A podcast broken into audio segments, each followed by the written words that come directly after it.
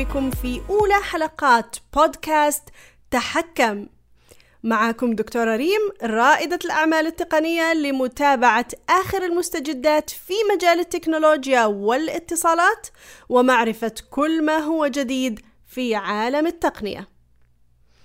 في حلقة اليوم راح نتعرف على آخر أخبار التكنولوجيا في أسبوع قبل ما نبدأ في موضوع الحلقة الرئيسي للكلام عن العملات الرقمية والعملات المشفرة والبلوك تشين والبيتكوين.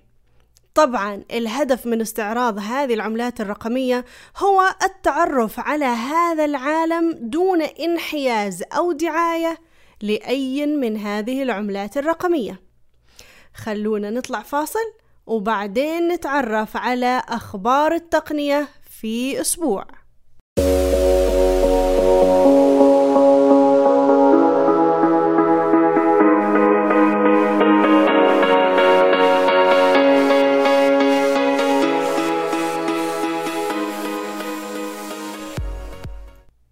ورجعنا لكم بعد الفاصل علشان نتعرف على آخر أخبار التقنية حول العالم في هذا الأسبوع.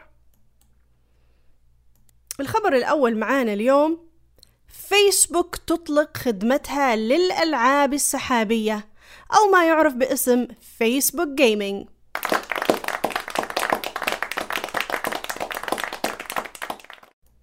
وأول خبر معانا اليوم في أخبار تحكم هو إعلان فيسبوك عن إطلاق خدمة الألعاب السحابية فيسبوك جيمنج على موقع الويب وأيضا على تطبيق الجوال المعتمد على نظام أندرويد.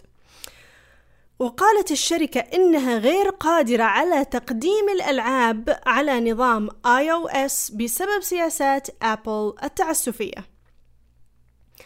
ال Facebook Gaming بيتيح لمستخدمي فيسبوك على الويب وتطبيق أندرويد تجربة الألعاب المجانية في ثواني من غير مغادرة الشبكة الاجتماعية بحيث يلعب المستخدم الألعاب المثبتة في مراكز بيانات فيسبوك بدون الحاجة إلى تنزيلها في أجهزتهم. هذه الفكرة تشبه الخدمات المقدمة من مايكروسوفت ومن جوجل لكن بدون الألعاب المتقدمة المخصصة لمنصات الألعاب اللي بتوفرها خدمة Facebook Gaming أنا أبغى أسمع من جمهور ال iPhones من ال gamers تحديدا إيش رأيهم في الخبر هذا؟ الخبر الثاني دولفين آلي يمكن أن يحل محل الحيوانات الأسيرة في المتنزهات.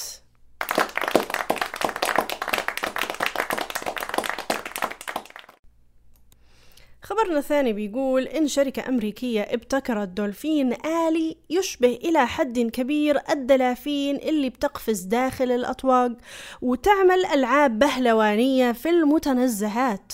وتقول الشركة إنها صممت الدولفين لاستخدامه في برنامج تجريبي تعليمي. وتأمل الشركة في إنها تقدر في يوم من الأيام تستخدم تقنيات التحريك اللي تحاكي الطبيعة والتي بتستخدم في أفلام هوليوود في الترفيه عن زوار المتنزهات بدلا من الحيوانات البرية التي تحتجز لهذا الغرض. ويمكن للسباحين الغوص مع أسماك قرش بيضاء كبيرة آلية أو حتى زواحف من التي كانت تملأ البحار منذ ملايين السنين. صممت الشركة مخلوقات بحرية استخدمتها هوليوود في أفلام شهيرة حققت نجاحا مثل Free Willy, Deep Blue Sea و Anaconda بس أنا اللي شاغل بالي الحين تجربة السباحة أو الغوص مع الأسماك الآلية. هل تحاكي نفس التجربة مع الأسماك الطبيعية؟ مرة ثانية خلونا نسمع منكم. خبرنا الثالث. توربينات رياح تعمل بحركة مرور السيارات.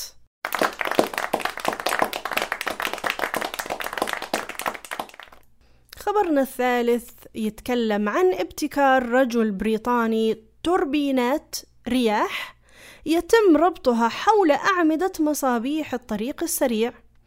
هذه التوربينات تعمل بواسطة السيارات اللي بتمشي في الطريق السريع. ويمكن استخدامها لتشغيل المصابيح المتصلة بها. يعني كل ما مشيت سيارة في ال highway بتنتج طاقة الطاقة هذه بتستخدم لتشغيل المصباح الموجود في ال highway أو في الطريق السريع. ارتفاع كل توربين مترين والتوربينات هذه تولد نفس القدر من الطاقة التي ينتجها 21 متر مربع من الألواح الشمسية. يقول مبتكر التوربينات إن هذه التوربينات راح تكون أكثر كفاءة وأصغر حجما مع مزيد من التطوير. وإن هذا التوربين هو الأول من نوعه في العالم كما يقدم حلا للتحدي المعقد المتمثل في تكدس الطاقة النظيفة. هذه التوربينات راح يتم تثبيتها وتشغيلها بواسطة الرياح المتولدة على جانبي الطريق. وعلى عكس بعض مخططات الطاقة الخضراء الحالية التي أثارت الغضب بشأن المخاوف البيئية يقول مبتكر التوربينات إن خطته لن تسبب سوى القليل من الآثار في البنية التحتية والبيئة القائمة. الخبر الرابع جلد إلكتروني يتفاعل مع الألم مثل جلد الإنسان.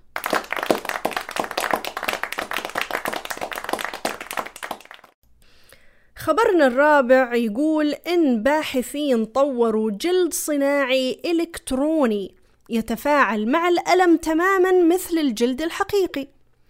مما يفتح الطريق أمام أطراف صناعية أفضل وروبوتات أكثر ذكاء وبدائل غير جراحية لترقيع الجلد. يمكن لهذا الجلد النموذجي الذي طوره فريق في جامعة RMIT في ميلبورن أستراليا أن يكرر إلكترونيا الطريقة التي يشعر بها جلد الإنسان بالألم. يحاكي هذا الجلد الاصطناعي استجابة ردود الفعل شبه الفورية لجلد الإنسان كما يمكن أن يتفاعل مع الأحاسيس المؤلمة بسرعة الإضاءة نفسها التي تنتقل بها الإشارات العصبية إلى الدماغ. قال الباحث الرئيسي البروفيسور مادو باسكاران إن النموذج الأولي لاستشعار الألم كان بمثابة تقدم كبير نحو الجيل التالي من التقنيات الطبية الحيوية والروبوتات الذكية. وآخر خبر معانا اليوم ناسا تكرم عربي اقتحم الفضاء بصور مذهلة.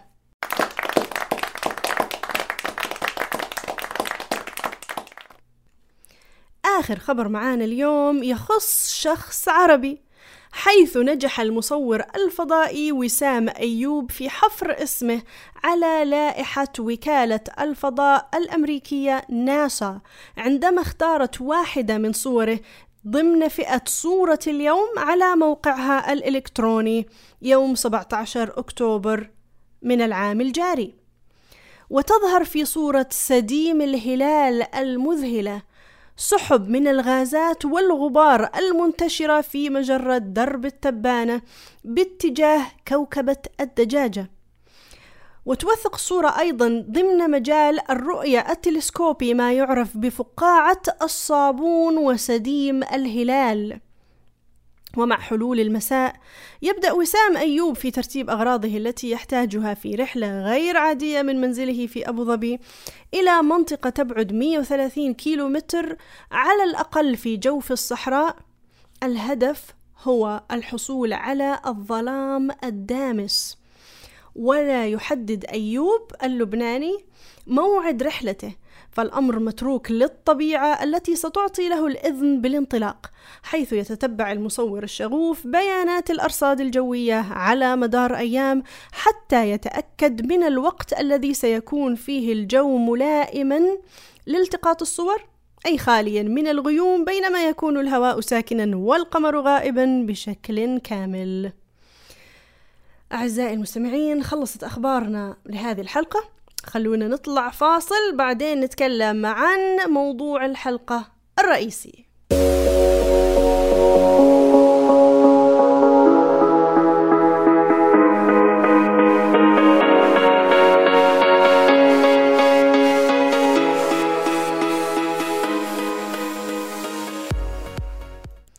ورجعنا لكم بعد الفاصل في أولى حلقات بودكاست تحكم بعد ما سمعنا مجموعة من أهم الأخبار التقنية حول العالم حان الوقت كي نتحدث في موضوع الحلقة الرئيسي. على مر التاريخ الإنساني يعتمد البشر على أن الحاجة هي أم الاختراع. فمع المراحل الأولى من التاريخ الإنساني اعتمد الإنسان على نظام المقايضة لتداول الاحتياجات والسلع ومع التطور وتعقد الحياة لم تعد المقايضة مناسبة للإنسان فكان لا بد من وسيط للتداول بين البشر. وهذا اللي خلى أول عملة معروفة تظهر عام 600 قبل الميلاد في عهد الملك إلياتس ملك ليديا. وتطورت العملات المعدنية إلى أوراق نقدية عام 1661 ميلاديا. وصدرت أول بطاقة ائتمان عام 1946 ومع التطور التقني المذهل مع بداية الألفية الثالثة ظهرت العملات الرقمية في عام 2008 وتطورت بوتيرة سريعة أبهرت المتابعين حول العالم. وهذا خلى خبراء ومحللين يشوفوا إن العملة الرقمية هذه هي المستقبل. بينما غيرهم حذروا منها لأن الاستثمار فيها غير آمن. وإحنا في موضوعنا اليوم راح نحاول نوضح إيش هي العملة الرقمية؟ وكمان نظهر الفرق بين العملات الرقمية والعملات المشفرة وإيش هو البلوك تشين وإيش هي البيتكوين وغيره. في خطوة مفاجئة أعلنت شركة باي بال إنها راح تبدأ بدعم العملات الرقمية للمرة الأولى في تاريخها. وهذا راح يمكن أصحاب حسابات باي بال من تخزين العملات في حسابهم وشرائها وبيعها أيضا. والحين راح نتعرف على الفرق بين العملات الرقمية والعملات الافتراضية والعملات المشفرة. العملات الرقمية باختصار هي مصطلح شامل يستخدم للإشارة إلى الأموال الموجودة فقط في الفضاء الرقمي. والعملات الافتراضية والمشفرة هذول كلهم عملات رقمية. ليش؟ لأنها موجودة على شبكة الإنترنت. العملة الافتراضية هي شكل من أشكال العملة الرقمية المتاحة في العالم الافتراضي في مجتمعات حصرية موجودة فقط على شبكة الإنترنت. هذه العملة الافتراضية أنشأها مطورون برامج أو زي ما نقول بالعامي مبرمجين. أما العملات المشفرة هي عملات رقمية أيضا لأنها موجودة على شبكة الإنترنت أيضا. لكنها عملات افتراضية يتم إنشائها باستخدام خوارزميات التشفير. يعني العملة المشفرة هي عملة افتراضية وكلتاهما العملة المشفرة والعملة الافتراضية عملات رقمية. إن شاء الله ما أكون لخبطتكم. خلونا الحين نتعرف على تقنية البلوك تشين.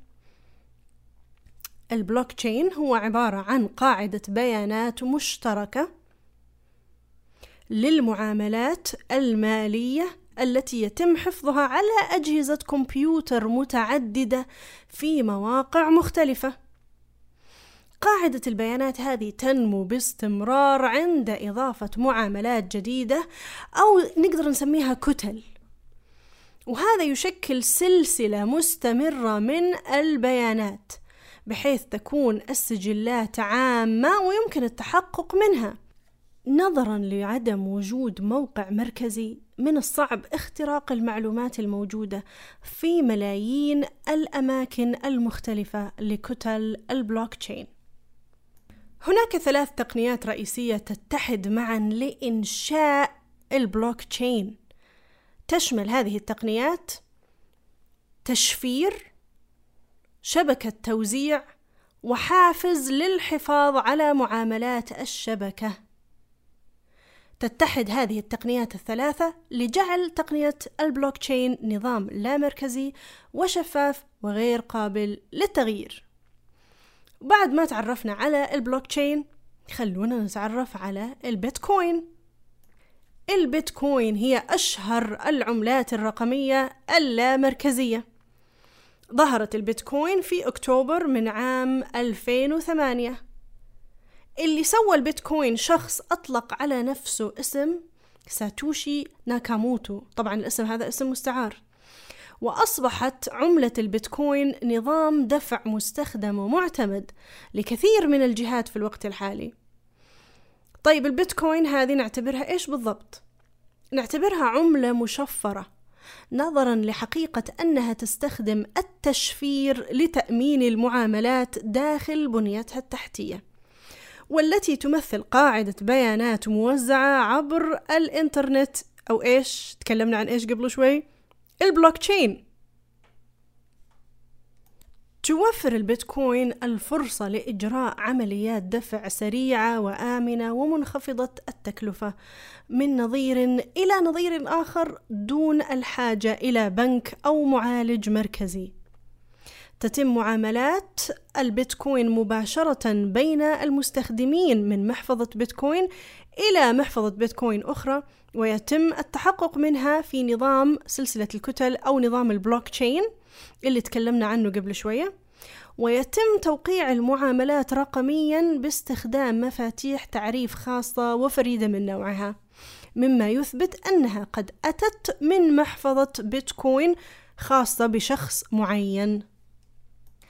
خلونا نطلع فاصل وبعدين نتابع مع آخر محطة اللي هي محطة الريفيو